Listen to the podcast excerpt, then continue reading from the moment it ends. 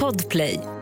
Då går vi live, det är tisdag. God morgon, god morgon. Det här är The Daily Messiah, ditt nyhetsflöde med mig, Messiah Hallberg. Klara Doktorow. John Melander Lambrell.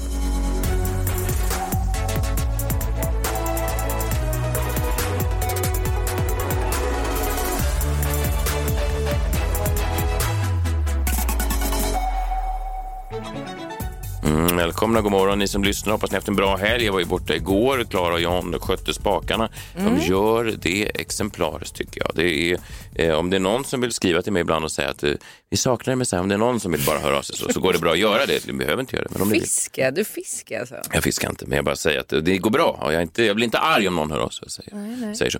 Eh, ni hade en bra helg, hörde jag. Ja men det var bra, Ja. mycket bra. Just. Jag kämpade på där på Gotland med Idrottsgalan och John du var väl ute och hade kul. Mm, precis. Nej, men det var... Gud vad du kör, det tänker jag alltid när jag hör, ser dig. Vad han kör? kör den där mannen. Det finns ingen hejd på honom. Du, Jan, du, åh vad du kör. Det är en, håll, håll igång är det på dig.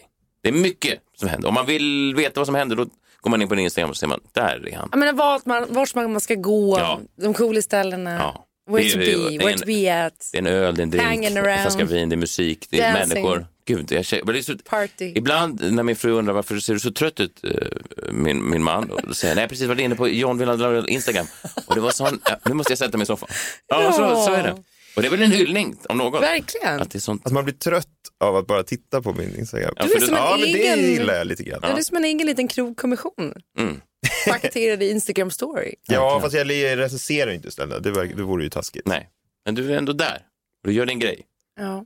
Eh, Och, du har hittat en tjej också som gör samma sak. Och ni är ett team och ni är ute och välter. Det är kanon. Men de var ju roligt, det kan vi unna dem. På tal om att göra sin grej, Messiah, jag har en grej jag vill ta upp med dig. Mm. Jag pratade ju om det här i podden igår, att jag, jag ska ställa dig mot väggen idag. Det är nämligen så här att det är en grej jag funderar kring. När jag kom in här igår och skulle sätta igång allting i våran studio så insåg jag att lösenordet eh, inte fungerade längre och hörde av mig till dig. Och då har du bytt lösenordet och du har ett visst årtal, alltså du hade förra eh, året i lösenordet och nu har du bytt till årets siffra, alltså året i lösenordet. Ja, Ja. än så länge är jag inte... Er, erkänn. Ja, det är korrekt. Jo men du förstår att det här är sinnessjukt va? Du klarar alltså inte av att du har 2022 i ditt lösenord så du måste ändra det till 2023. Nej, det här är nu... Det är har du ställt- Asperger. eller? Jag tror att det är en Nu form du, av... nu har du ställt mig mot väggen, men nej, så är det inte. Utan det är för att eh, det här mediehuset där vi jobbar på, de mejlar ju ut till oss. Nu är det läge, inom sju dagar så kommer du slängas ut från alla enheter om du inte byter lösenord. Eh, och då tänkte jag, då byter jag bara år. Eller hur? Systemet. En Ja. naturlig, ett naturligt byte. Ett naturligt nästa steg. Ja. Det var smart. Ja, men då vill jag säga att Ja. när det här skedde, Aha. både jag och John var övertygade om att det var bara för att du inte klarar av att det står fel årtal, att det står din hjärna. Jaha. Nej, men Klaras teori var ju då Ja. att du kan inte sova på natten om inte du, dina lösenord är uppdaterade till, år, till korrekt år. Ja, Det, det, är ju, det är ju inte helt fel, det var inte det här det, men jag brukar faktiskt byta, jag ska inte spoila det, men jag, det, du, har, du är inne på någonting, men det var inte det som hände här. Utan det är att man får, de här- jag går in på den här jobbmailen en gång varje halvår och då får man sådana här rödflaggade mejl där de står så här, varning, varning. De är väldigt noggranna med att Ja. någon ska kunna ta sig in här och läsa alla mina eh, svintrista nyhetsbrev som jag får. De här får inte synas. jag får inte Den här läcka. får inte dyka upp i Ryssland. Man vill inte att Putin får syn på Energys lyssnarsiffror för då, då sitter vi verkligen i skit. Ja, oklart hur, men någon slags skit. Han bara, för, först har vi 200 000 stupade och nu är de här katastrofsiffrorna. är det inget som pekar uppåt? Men det, var, det är motsatsen till de alltså, stupade då. Ja. Att det går ner där och upp. Ja. Ja, det går upp på Ja, för jag är på riktigt bra humör, då går Putin in och tittar på Gry Forssells t- lyssnarsiffror. Ja. Och då blir han på bra humör. Och det är kul för Putin. Ja, det är kul. Ja, I alla fall. Eh, Uff, där räddade jag mig ur en, en, en grop. Snyggt. Mm, Vi får röd flagga i det här avsnittet. verkligen. Sen såg jag att du dök upp i Jeopardy igår, eh, Klara. ja. Det här klassiska programmet eh, för er som är yngre, att man ska svara med en fråga. Just det. Det är du, vem är, och så svaret. Exakt. Ja. Nej, men jag har ju velat varit med i det här programmet sedan jag var liten för det var mitt favoritprogram när jag var liten. Med Magnus Härenstam då. Mm. Just det, varför, Så- varför, varför vill, kunde inte han leda det nu då? för att han ligger six feet under väl? Just det, just ja, han är just väl död och begraven tyvärr. Just det, Hemskt tråkigt. Jag verkligen. fick träffa honom en gång i och för sig och han var väldigt trevlig och glad. Och Men då levde han, då levde han. ja, det gjorde han. Mm. Nej, men det gick väl eh, ändå okej, men vad fan, man kan ju inte tävla mot Jonas von Essen. Han är minnesmästare. Mm, just det, och även Ahmed Beran. Ja, precis. Han var ju också bra. Men vi var ju typ lika bra. Vi, eh, vi landade på ungefär samma poäng. Ahmed var då dessutom hög under inspelningen. Nej, det var han inte. Nej, det var lite. Nej, vi det kan, var vi kan inte. lyssna lite här på eh, hur det lät. Klara. Var det mellanchef? Hade kunnat vara, men det är fel. Någon annan. Det är lite jobbigt att alla står och är mm, eh, kända. Så. Ja, precis. Men det som jag tyckte var jobbigast var att eh, så mycket handlar om att du ska vara snabb på de här, eh, att trycka på de här knapparna. Är det programidén ska man kunna säga? Ja, det är programgrejen. Men då har du inte så mycket med vad du kan att göra. För jag kan säga så här, jag kunde i stort sett alla frågor. Efterhand. Förutom de jag svarade fel på. Men vad, men, Eller inte tryckte på alls. jo, men, vad menar du? Att du kunde frågorna när du fick höra svaren från de andra? Den kunde jag. Den där var jag säker. Nej, när, när, när Micke Tornving läste frågorna så kunde jag dem. Men De han- flesta. men Men, sen- jag hann inte för de andra var så jävla mycket snabbare Aha. på knapparna. Nej, men så det, det, var man snabb på knapparna så kunde det gå mycket bättre och det var inte jag. Jag är ju för seg. Verkligen. Men inte i huvudet, utan det är händerna. Det är händerna. Ah, typiskt att det inte var tvärtom. För det hade kunnat vara tryck och sen ditt långsamma huvud. Men nu är det blixtsnabb i huvudet. Och långsam, trist. Nej, Nej. jag tycker det känns som att du... Nej, Ja. jag verkligen inte. Men Jag, det, gjorde inte, jag tycker inte att jag gjorde bort mig. Nej. Okej, visst, jo, jag gjorde bort mig lite med tenniskategorin, att jag inte kunde typ en enda tennisfråga. Fastän jag hade sagt innan att jag spelar tennis och det är min favorit. Men jag spelar aldrig matcher i tennis, så jag kan inga regler. men det, är, det är svårt. Jag, fan, jag minns någon gång jag satt i en sån där heta stolen på eh, Alla mot alla och de frågade vad består solen till 98 procent av? Och jag svarade vatten. Jaha. Ja, den består inte av Är vatten. det vete eller? Eh, ja, men är inte vatten. Nej. Fredrik Wikingsson skrattade och sa, vad sa du? Under under pressure.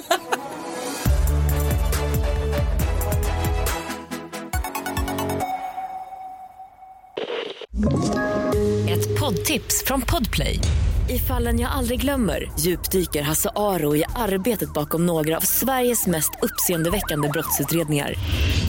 Går vi in med hemlig telefonavlyssning och, och då upplever vi att vi får en total förändring av hans beteende. Vad är det som händer nu? Vem är det som läcker? Och så säger han att jag är kriminell, jag har varit kriminell i hela mitt liv men att mörda ett barn, där går min gräns. Nya säsongen av Fallen jag aldrig glömmer på Podplay.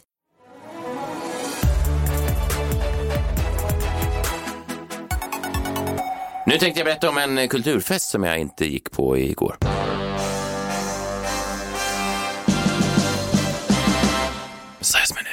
Igår var det Expressens stora kulturfest. Jag var inte där så jag har inga detaljer därifrån. Nej, Nej. var du inte bjuden eller? Jo, jo, det var jag. Ja, du var det? Men jag är sjuk. Jag är krasslig. Jag var tvungen att stanna hemma. Jag, jag, jag har feber och, och så. Ja, strunt samma. Men som tur är så var jag på en annan kulturfest för kanske två veckor sedan. Så jag, den här eh, spaningen håller ändå. Jag har ändå någonting att basera den på. Det hade varit bättre om jag hade kunnat basera den på kulturfesten som jag inte var på igår. Så du använder bara gårdagens kulturfest för att göra den aktuell? Egentligen vill jag bara säga att jag var bjuden. Om det var någon som Ja, det var det. Kulturfest som kulturfest. Ja, precis. Den här andra fina kulturfesten som jag var bjuden på, den var jag alltså inte på. Men jag var ändå bjuden. Jag vill att om någon lyssnar på det här och tänkte, var, var inte han, var han inte bjuden han? Var han inte bjuden? Så, jo, det var jag, men jag var inte där. Du har Men, varit bjuden på två kulturfester. Och det är bara februari. Och du var inte... Du var... ja, det är sant. Den andra var jag på. Och där, den tänkte jag berätta om nu. Ja, okej. Ja. Eh, Och ni vet hur det är när man går på fester ibland så, eller egentligen handlar det här om sammanhang, det handlar om kulturell bakgrund, det handlar om någon slags gemensam värdegrund. Man vill ju omge sig generellt sett med människor som man delar en världsbild med. Det är ju ganska skönt. Det, är ju, det är ju smooth sailing, det är ju så man vill gå genom livet. Vissa söks ju till konflikt. Klarar du är lite mer konfliktsökande än vad jag. Ja, fast du kan gå igång lite på en konflikt ibland. Om du hör att det är någon orolighet någonstans så kan du dyka upp och säga, va? Är det någon som... Är det tjafs? Lite så. Ja, fast... eh, Lite, jag det är mer helt- konflikträdd än vad ni tror, men ja, absolut. Du är inte sen på att skicka ett argt mail till chefen? Nej, nej, men det är jag bäst på. Ja, då så. Men jag är inte så bra på att ta det IRL. Nej, nej, nej, okej. Nej. Men, men, men generellt, jag är väldigt så att jag, många går igång på det här att man vill ha kanske en släkting med en annan politisk övertygelse vid julbordet, för där kan man ha lite skön eh, liksom jargong, lite, man kan utbyta idéer och sånt där. Det är jag så otroligt ointresserad av. Ja, ja, ja, jag förstår. Jag vill bara människor som delar någon slags, eh, lite samma syn på kultur och humor och sådär. Och speciellt när man ska hitta en partner, då tror jag det här är viktigt. Så här, om man är singel och man ger sig ut för att ragga, då måste man bege sig till dem miljö, de naturliga habitat där ens egna egenskaper värdesätts. Och jag var då på en kulturfest för ett tag sedan och det är ju inte riktigt min miljö, det ska jag inte säga. Jag är väl liksom inte så finkulturell av mig. Ni vet hur finkulturella killar ser ut. De kanske kulturjournalister, smala, ser nästan aidssjuka ut vissa av dem. Eh, någon spretig frisyr, lite konstig scarf som går flera varv runt. De har en mer, kanske någon gammal loppbiten Vänta, kavaj. Är det, du, det är som att du förklarar Ronny Sandahl nu igen. det är han som är din kulturperson i din... Nej, fast många ser ut som Ronny. Ja, Han, han var inte där, men många har, ni vet. Och så tänker man, den här killen kan ju inte få gå hem med någon. Och sen är det helt vanliga då, cis-tjejer, eller vad fan de kallas, snygga, vackra tjejer som går runt med de här killarna, klänger på dem som sockerbitar. Eh, och, Tjejer i media. Ja, för dem verkar det här vara helt okej med en loppbiten kavaj, medan jag sitter där sur med en öl och blänger på dem. Och då tänker jag, vad fint att de här smala, gängliga männen med lustiga frisyrer har hittat hem. De har då hittat en hemkomst till kosmos. Här är de helt rätt. Om placerar man den här eh, spensliga killen på en sportbar i Övik, då blir han ju kanske nedtryckt i toaletten av några tjejer. Ja. De skulle din, din, din, din, din homo, din homo, Stockholms homo, ska de trycka ner honom. Homofil. Ja, någonting sånt. Eh, Men inte här, här är de omtyckta. Och det här tänkte jag också på när jag såg det här eh, programmet, det är några månader sedan, det här är en lokalpolitiker för SD som uttalar sig i programmet Sverige möts, ni vet det här debattprogrammet på SVT. Då var det en kille som uttalade sig, programmet hette Är det en mansroll i kris efter metoo? Han uttalar sig om vad tjejer egentligen gillar och inte gillar och han pratade lite om det här med samtyckeslagen. Det blev ganska kontroversiellt, vi kan lyssna vad han sa. Och jag vet inte, det här kanske kommer som en chock för många, men väldigt många kvinnor gillar inte när män ber om lov hela tiden. Att de frågar om lov. Det tycker många kvinnor är jätteoattraktivt. Mm. Många blev upprörda, många sa som du Klara. Va? Ja. Va? Va? Och så sa jag även hemma hos mig. Va? Så där, så där. Kvinnor, de älskar när man ber om lov, sa vi. Och så sa du också John. Så sa vi alla i Stockholms innerstad och i alla upplysta hem runt om i Sverige så sa vi ja, såklart. Kvin- Det här var jag för fel på honom. Vad är det för fel på den här lokalpolitiken? Man får väl tycka det, men ja. Eller? Mm, Vadå? Nej, jag håller med. Ja, nej, jag, jag, jag, det är väl, Va? jag tycker det är sexigt med män som frågar om lov. Så frågan om lov? Ja. Ja, Ja. precis. Du tycker det är sexigt? Man kan till och med göra det på ett sexigt sätt. Ja, precis. Får jag lov? Liknande. Ja, ja, ja. ja. Nej, men jag menar inte... Ja, och så tror jag. Var det ja, där det sexiga? Nej. Men så, så, så tycker vi. Men, och då sa man vilken jävla idiot. Det är inga kvinnor, sa vi alla gemensamt. Inga kvinnor tycker att det är sexigt när man inte ber om lov. Men sen tänkte jag då på den här festen, kulturfesten, så tänkte jag på honom. Han har sin egen kulturfest. Jag vet ju ingenting om hans umgänge eller samvaro eller vilka han omger sig med. Han kanske befinner sig, kanske, må hända, i en krets med kvinnor. För kvinnor är olika har jag förstått. Det är inte en kvinna som går över... Det är inte Nej. så, Inte alla kvinnor. inte alla kvinnor. Han, den här killen, Pontus, han kanske omger sig med kvinnor som tycker att det är... De kanske går igång på den här lite halvrapiga Var vibben. han inte på, inbjuden till din kulturfest? Han var inte på kulturfesten. Han skulle bli nekad i dörren. Han såg lite ut som dörrvakterna som nekade folk. ja. ja, men förstår ni vad jag menar? Att, äh, återigen, placera honom kanske på en sportbar i Övik. Går bra. Mm. Ja. Kanske plötsligt går det bra för honom. Kanske han blir inte nedtryckt i någon toalett. De kanske dessutom säger, åh, Han är med och trycker kanske. mycket möjligt. Ja. Och det här slog mig när jag såg eh, den nya romantiska komedin som Sportbladet har producerat med eh, journalisterna Erik Niva och Linn Nordström. Jag vet inte om ni har sett det här, men det är det mest Romantiska romantiska. komedi. Ja, det är en, de reser runt i världen och tokigheter uppstår. Oj då. Och det kanske, jag vet inte om de marknadsför det som en romantisk komedi, men det är det det är. Det är, det är möjligt att Erik och Linn har partners på varsitt håll, det vet jag ingenting om. Man kan inte låta bli och bara fascineras av att Erik Niva här är exakt rätt man på exakt rätt plats för att möjligtvis attrahera rätt tjej. För att, ja, ja, vi kan lyssna bara hur det låter när de är på en fotbollsstadion i Neapel. Du vet vad det här handlar om eller? Life is life. Live is life som det tydligen heter. Man tror att den heter Life is life, men den heter Live is life. Ja, ja, för fan. Men that's not the story here. Ja, ja, ja, ja, ja. Opus, de gamla österrikiska jävla discorockarna eller vad det nu är. Maradona, du har sett klippet. Jajamän, jajamän. Han värmer upp till Live is Ja, ja, life. ja. Fan vad mäktigt. Fan vad mäktigt, säger Linn, en ung eh, sportjournalist som på något sätt går igång på Erik Nivas historia om Maradonas uppvärmning i en Uefa-cupfinal på 80-talet. Hon hade också sett det klippet han Ja. hänvisade till. Det är otroligt. Det har Återigen. inte alla gjort det på, i Övik. Nej, det här är ingenting man lär ut på datingkurser. Dra igång en story om Maradonas uppvärmning, Erik. Nej, Dra det var inte det den. Neil Strauss skrev om när han skrev The Game. Nej, hur man attraherar tjejer på en collegebar i USA. Try Maradona. It's a, all girls love it. Tell them that it's called live is life, not life is life. More stuff about Eastern German rockers. Nej, det säger de inte. De säger heller inte mm, att man ska dra igång en raggningssituation med det här snacket. Och då har det ju blivit någon uppflyttning. Först upp i serie C och sen jävlar i min lilla ask upp i serie B också. Så bara att de nu spelar i serie B, stort. Liksom, så kul har det inte varit på tio år nästan. Nej, det här är, det handlar om ehm, hur Bari har klarat sig i det italienska seriesystemet. Eh, och eh, ja, Linn står där, de har säkert partners på eget håll, men man kan inte låta bli och förstå att det här är, det sprudlar och om, man inte, om det inte är romantik mellan dem så kan man även, om man tittar på det här så känner man, gud jag borde uppvakta min fru. Ja. Jag borde säga någonting till henne på det här sättet. Mysigt. Alltså, Med hans stories då? Eller Nej, här- stor, historier man vet att hon gillar? Ja, för jag tror att om jag hade stått och berättat om Baris uppflyttning i seriesystemet för min fru så hade jag hört hur vaginan bara stängdes. Huff! Men det handlar om rätt kulturell bakgrund, rätt omgivning när man vill träffa den rätta. Så är det ju. Men det är en otrolig serie. Den här nomineras faktiskt till Stora Journalistpriset, den här serien. Fotbollsresan heter den. De, eh, ja, som årets förnyare. Och det är då förnyare just för att de, jag antar att det är den här kombinationen av att resa runt, att berätta om fotboll och att välja de där speciella historierna som kan få din partner på rätt humör. Här är Erik Niva på en bar i Bilbao där han berättar en av många anekdoter för sin partner. Skål! Vet du, när jag först drack Calimocho. Jag hoppas du var över 18. Ja, det var jag, men inte mycket. Tjurrusningarna i Pamplona, sommar 2000. Erik Niva drack Calimocho första gången, tjurrusningarna på Pamplona, sommaren 2000. Vad drack han sa du? Calimocho, det är någon slags Bilbao-dryck som folk innan fotbollsmatcherna har druckit i alla tider. Ja, jag förstår. Förstår du? Det är den här typen av anekdoter som jag tror inte går hem kanske på finkulturfesten. Går säkert inte hem på, kanske sportbaren i Övik, fast jag är tveksam till att det drar några tjejer. Risken är att man bara blir norrländsk kufigt hörn tror jag. Men berätta, är det bara han som berättar historier? Får hon berätta någon historia? Hon berättar inga historier. Hon ska bara lyssna då? Aha. Och hon är bra på att lyssna. Hon är bra på att lyssna. Ja. Ja. Fan, bli ihop med henne då. Jag? Jag har inga historier, det är där. Hon skulle ju tröttna på mig på en sekund. Jag kan ju inte en enda en grej om life is life. Live is life. Life is life. Nej, du. Live is life. Ja, life is life. Nej, men det man vill säga här då, det, det jag tror att jag vill bara komma ner till är att om man letar efter en partner, ge inte upp, det finns någon för alla. Man måste bara se till att hitta sin egen kulturella miljö, en miljö där dina stories och din världsbild delas av andra. Då kan du också hitta rätt partner. Då kan det vara du som Erik och Linn till slut här hoppar hem efter en svettig fotbollsmatch i tunnlarna i Bari tillsammans.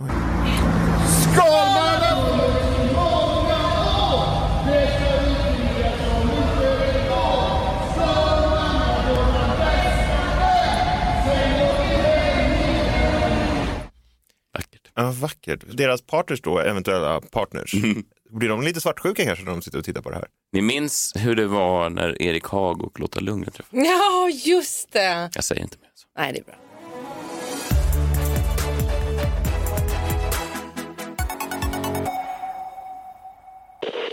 Ny säsong av Robinson på TV4 Play. Hetta, storm, hunger. Det har hela tiden varit en kamp. Nu är det blod och tårar. Fan händer just nu. Det. är Detta är inte okej. Robinson 2024, nu fucking kör vi!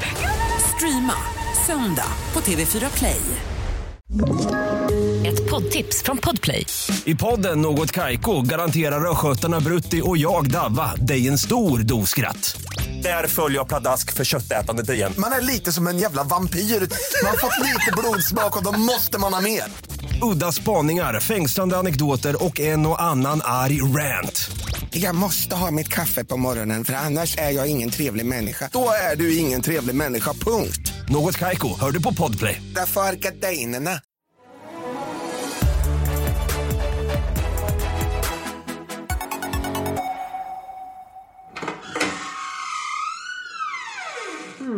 Långt uppe på vinden där hittade han det var en tombola, han sa fint att se dig min vän Han gav den ett namn och den öppnade sig Det blev en ja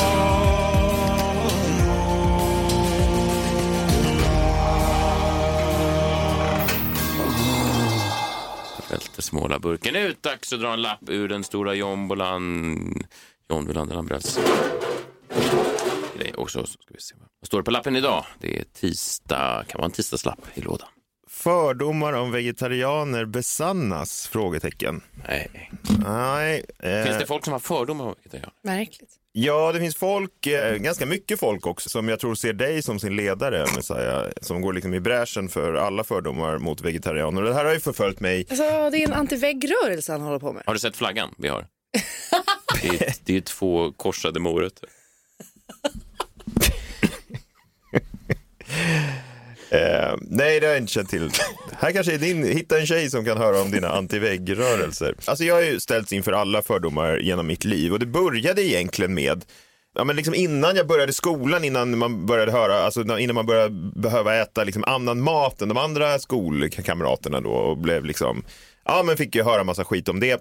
Så fanns det ju då en korvkiosk där jag växte upp som hette Günthers korvar. Eh, Den finns kvar faktiskt. Stockholms bästa är det ju. Stockholms bästa G, vi har skrivit den om den Mm. i sin bok och så här. Det är liksom ett, ja men den har väl blivit liksom en Stockholmsikon den här korvkiosken. Verkligen. Ligger Sankt Eriksplan, uppgång Torsgatan. Ja, exakt. Och eh, det som är roligt med den är att de har ju kvar originalskyltarna. Alltså de skyltarna då utanför som beskriver alla korvar som fanns där liksom på, jag vet inte, 80-talet. Jag, jag minns att jag åt korv där för att fira skolavslutningen i tvåan, vilket var 92. Så att jag antar att den kom i slutet av 80-talet. Ja. Ja, precis. Ja. Eh, Av en man då som heter Günther, som är tyvärr avliden nu. Men... Günther Schwarz hette han. Günther Schwarz, ja. Lite kurios om Günther Schwarz. När Sverige anordnade eh, Eurovision 2000 så dök han upp i en av eh, ja, de här presentationerna av länderna. Så dök- Ja, just det. Jaha. Lite kuriosa. Ja, men han var lite kuriosa. Han hade en sås som hette hoj hoj. Så varje gång man beställde någonting så sa han bara hoj hoj. Alltså som en fråga då. Eh, skit i det, men då, det som var så intressant med den här skylten som satt utanför, för de har ju alltid haft en vegetarisk korv, sojakorv då. Och det här är ju deras egen skylt. Då stod det här, och står fortfarande, om den vegetariska korven. Det stod ju till exempel här, cabanos. En tysk stark korv, eh, jättegod. Det är väl liksom ett litet omdöme. Jag är lite oklar vem som hade skrivit de här omdömena. Günther själv tror jag. Ja, men jag tror inte det. Jag tror att det var någon annan som, hade som han hade plockat in eh, och skriva de här omdömena. Skitsamma, då stod det i alla fall sojakorv. En korv-copywriter? Ja, men jag tror det faktiskt. Eller en korv, liksom som hade recenserat hans korvar. Ja, det är lite Vill man oklart. inte att allt man serverar ska vara gott? eller? Ja, men då stod det om den, ja, allt stod gott. Och så på den sojakorven stod det, en korv för miljöpartister, den smakar inte ett jäkla dugg. och liksom, det där slog mig alltid och slår mig fortfarande. Varför skriver man så om sin egen produkt? Nej. Det måste ju vara helt världsunikt. Ja, det är ganska unikt. Ja. Så till och med de som tillhandahöll den vegetariska maten hånade den vegetariska maten. Förstår ni hur, hur, hur jag har haft det? Det var ditt Sverige som du växte upp i. Det var det Sverige jag växte upp i. Eh, Messiah då gick i bräschen eh, för alla de här fördomarna och så var jag då, igår var jag och min tjej på en eh, vegetarisk restaurang som heter Ruta Baga i Stockholm. Det är alltså Mattias Dahlgren, Ja, fin känd kock. Han hade väl stjärnor i Michelin-guiden, han hade sin matsalen där. Två stycken. Två stycken. Han har nu- en för mat, eh, matbaren också. Ja, och nu har han, han har öppnat då Ruta Baga sedan några år, år tillbaka som bara är vegetarisk mat då. Den fick inte stjärnor. Nej, nej, men det får ju ingen vegetarisk, men sk- skit i det där. Alltså, nej, men då tänkte jag så här, och jag har inte varit där förrän nu då, då tänkte jag så här att alla de där gamla fördomarna som sådana som Messiah har, de gäller ju liksom inte längre. Alltså nu förknippar man ju inte vegetarisk mat med liksom hälsosamt leverne och sånt där skit som jag har fått leva med liksom. Flygplansmat och till som man får vegetarisk så får man då någonting vegetariskt och så får man alltid då fruktsallad istället för chokladbrownie. Som... Mm, så gott. Eh, Och jag förstår, men det är alltid så konstigt. Varför skulle jag vilja ha fruktsallad bara för att jag vill ha en vegetarisk varmrätt? Jag älskar ju brownie. Och du Ja, men jag, frukt. jag, nej, jag hatar frukt. Så det är så jävla konstigt. Varför har du valt att viga ditt liv åt frukten? Jag har aldrig ätit frukt, jag gillar inte frukt. Ja, i alla fall. Och då tänkte jag, fan vad skönt, nu ska vi gå till liksom en modern restaurang som tar vegetarianer på allvar. Det är så precis som alla andra restauranger, bara att det är vegetarisk mat. Ingen stor grej. Vi satte oss där, jag och min tjej, och vi satt vid ett bord, ett stort bord och så är det andra par där. Och alltså, det var fyra andra par. Gissa vad tre av de här andra paren gjorde. Som jag direkt började känna så här, jaha, vegetarianfördomarna kanske stämmer. Virka. Det fanns då dryckespaket. De börjar virka. Nej. Jaha, de va, drack inte alkohol? Ja, vi vill ha det alkoholfria dryckespaketet. Som ju var- kostar lika mycket som det vanliga dryckespaketet. Så då sitter de då och direkt så känner vi, så vi tittade på varandra och bara, jaha, för, så då, för de är vegetarianer, då ska de också inte dricka. Det var ju både killen och tjejen som gjorde det här. Ja. Så det fanns ju ingen, det var ingen sån grej med att de var liksom gravida eller sådär. De var poserande vegetarianer. Antingen poserande eller så är de då så som vegetarianer är, jag vet inte och eh, nej, men då tänkte jag så här, "Jaha, det här stämmer och sen så satt de där, de hade också lite sjaskiga kläder på sig, vilket också är en så här klassisk vegetarianfördom, att man Ja. liksom inte kan klä sig, Ja, lite som, som på kulturfester. Just det, kulturjournalisterna. Kulturjournalister. De manliga, veka kulturjournalisterna. Ja, alltså det Ja. såg- såg lite ut som att så här, myrorna hade spytt på dem ungefär. Precis, och alla luktar spiskummin. Det här är faktiskt, för nu när du säger det, en av de här kulturjournalisterna som jag såg gå här och vaja i vinden, han hade en palsternacka som stack upp ur jeansfickan. Ja. Och Så visst, han doftade spiskummin också. Nu när du nämner det. Så att det skulle kunna vara en vegetarian. Ja, men då tänkte jag så här, det här måste det kanske är en slump bara att alla de här eh, kommer in. Och sen precis när vi skulle gå så kommer det in någon i lokalen då och slår sig ner bredvid oss. Och då tänkte jag, jag fick flashbacks då till den här skylten och tänkte, jaha, det är väl så då. Alla fördomar som den här rörelsen som Messiah leder har kanske stämmer då. Och jag får liksom backa på allt det. Och det var ju då, kommer du ihåg vad det stod på skylten? På Günthers? En korv För smakar inte ett miljöpartister. jäkla dugg. Ja, men vad står- För hela- miljöpartister. En korv för miljöpartister, det smakar inte ett jäkla dugg. Och det var ju liksom ett hån då på 80-talet när Miljöpartiet kom. På riktigt då, Gustav Fridolin kommer att slå sig ner bredvid mig. det är så jävla sjukt, på riktigt. Den enda jävla kändisen som var på den vegetariska restaurangen var en jävla miljöpartist. Såklart liksom. Otroligt ju. Ja, i lite då sjaskiga kläder också såklart som man som miljöpartist måste ha då om någon ska ta en på miljöpartistiskt allvar. Så ja, kanske att alla de här fördomarna stämmer och jag ska bara vara tyst hädanefter. Du hörde Günther Schwarz stämma från graven.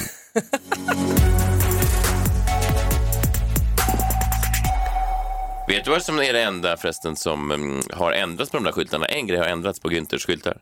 Vadå? Det är en köttkorv då som heter... Är det någon woke-ändring? Ja. Aha, nej, vadå? Eh, Zigeunerwurst. Vilket då är ja, zigenarkorv.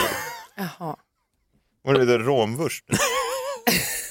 jag vet inte vad den heter, men jag vet att den enda namn, för det får man inte säga det. Det är det enda. Det tog väldigt lång. Det var väl, antar att han... Okej, men den vegetariska, den har inte ändrats? Nej, den är kvar. Ni måste ha ett mer woke-uppror, tror jag. Att det är någon som kommer upprörd med en palsternackan beväpnad. Det är därför det går så dåligt för miljöpartister också, för att de här sammanbuntas ju alltid med den här Ja. konstiga Men de är väna också, de är inte så aggressiva. Ja, förutom de här som limmar fast sig på broar och sånt. Fast det... Ja, men de är inte miljöpartister. Jag tycker att ni ska sluta Ja. prata skit om miljöpartister nu. Verkligen. Men inget ont om dem, men så här, sluta förknippa alla vegetarianer med Alltså, dem. jag tror att eh, ni bekräftar hela min tes och hela mitt brev nu. Så att det, det är bra att ni håller på. Fortsätt gärna. Oj. Fortsätt nu John med det här, för du Fortsätt. bekräftar tesen. Jag är klar. Jag är också klar. Ja. Vad handlar brevet om då? Ja, för det är då ett öppet brev till Romina Pourmokhtari som då är klimat och miljöminister. För jag tycker att det är dags igen då. Så here we go. Och ni kan väl lyssna lite extra nog idag. Det är speciellt John. Ja, jag tror det är båda två behöver det. Kära Romina, nu har du suttit några månader på positionen och även om jag inte sett några storverk än har jag inte tappat hoppet.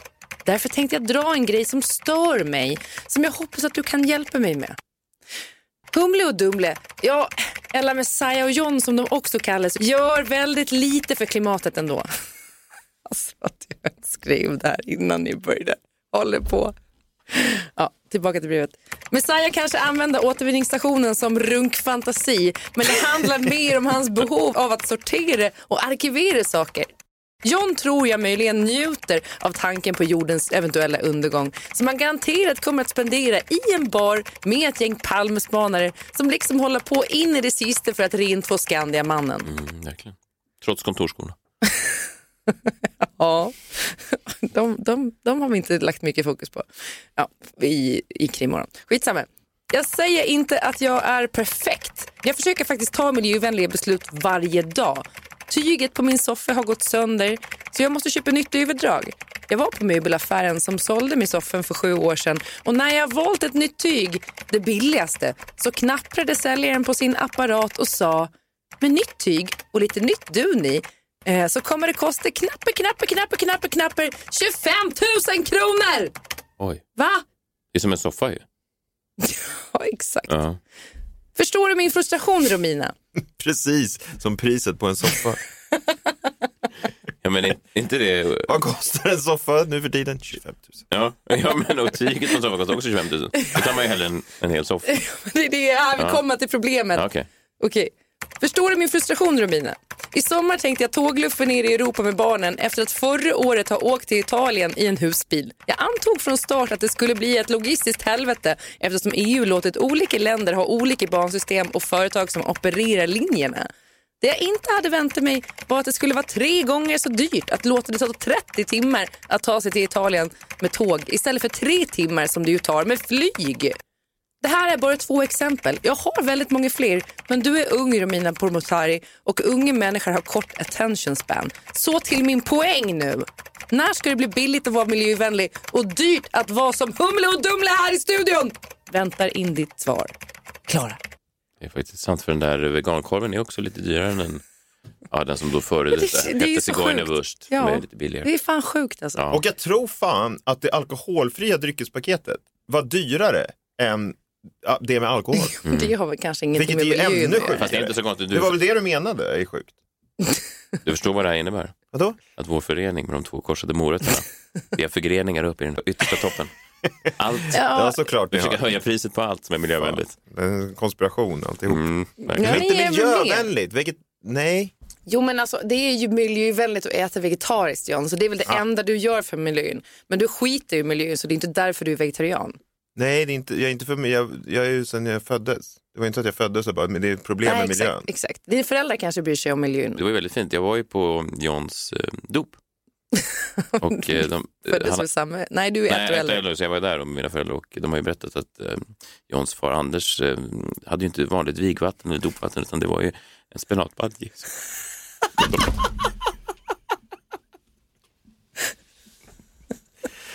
det var ju väldigt fint. Spenatbalje. Badji. En indisk rätt. Indisk spenat. Spenatbudget. Ja, så att det var ju väldigt... Eh, nej, det, man förstår ju att du fick en... eh, Så det var det du fick som liksom... Ja, det är doppat. Vi döper dig till John. och så, verkligen. Och den där doften av krydda gick inte ur på många år. Men det, det är väldigt fint. Ja, väldigt fint. Vi, vi hörs Jag har liksom ändå gett dig lite rätt här idag. Ja. Kan du inte bara nöja dig med det? Det räcker Det liksom var en fin inte. bild. Du älskar ju Det spenatbadji. Det gör jag jobbigt också. för nu är du Jo, också är över inte på den mörka det. sidan. Och jag är, jag är verkligen den enda i den här podden som bryr mig lite om Ja, det miljön. är fint. Vi hörs imorgon. Då är Framtidsmannen. Vad är han döpt i? Det vet jag inte. Vi kan fråga honom.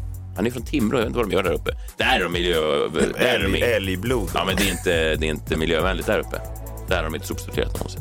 Nej, det luktar också lite konstigt när man kommer dit. Det gör det. Men imorgon är han här. Kul ju. Eh, Vi hörs imorgon. Ta hand om er själva och varandra. Eh, Hej, hej. Hej! Hej! Kul avsnitt ju.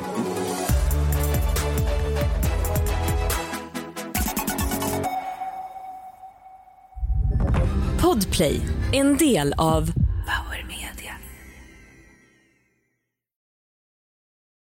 Ny säsong av Robinson på TV4 Play. Hetta, storm, hunger. Det har hela tiden varit en kamp. Nu är det blod och tårar. Fan händer just nu. Det. är Detta är inte okej. Robinson 2024, nu fucking kör vi! Streama söndag på TV4 Play.